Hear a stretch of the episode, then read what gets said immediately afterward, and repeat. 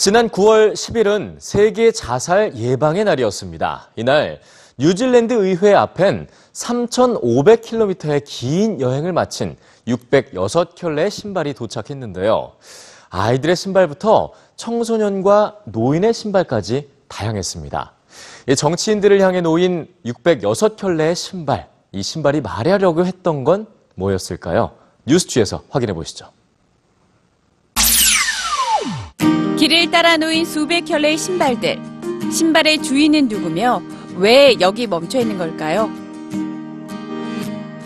지난 8월 27일부터 15일간 뉴질랜드 전역 3,000km를 여행한 신발들. 하지만 신발의 주인은 함께하지 못했습니다. 내 아들 니키의 신발입니다. 우리는 반년 전에 자살로 아들을 잃었어요. 제 뒤엔 606켤레의 신발이 있습니다. 606켤레의 신발은 지난해 자살로 생을 마감한 뉴질랜드인 606명의 신발입니다. 지난해 자살률은 사상 최고를 기록했습니다.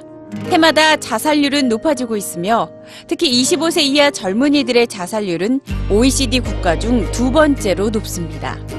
하지만 사회는 자살을 공론화하기보다 침묵하자는 분위기였습니다.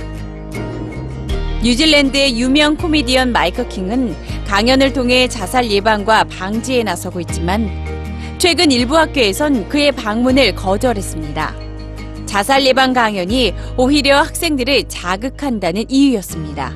이런 분위기 속에서 스스로를 드러내기로 결심한 유가족들. 이들이 먼저 단단한 침묵의 벽을 깨기로 했습니다.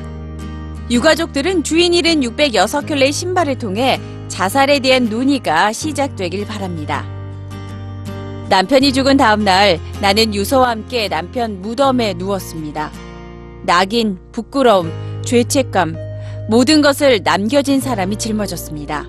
우리는 왜 자살을 멈추게 하지 못했을까요? 우리는 왜 몰랐을까요? 9월 10일 자살 예방의 날에 맞춰 606켤레의 신발은 최종 목적지에 도착했습니다. 뉴질랜드 의회입니다. 의회에 도착한 주인 잃은 신발 606켤레는 국민의 자살을 막아야 할 책임은 누구에게 있는지 묻고 있습니다.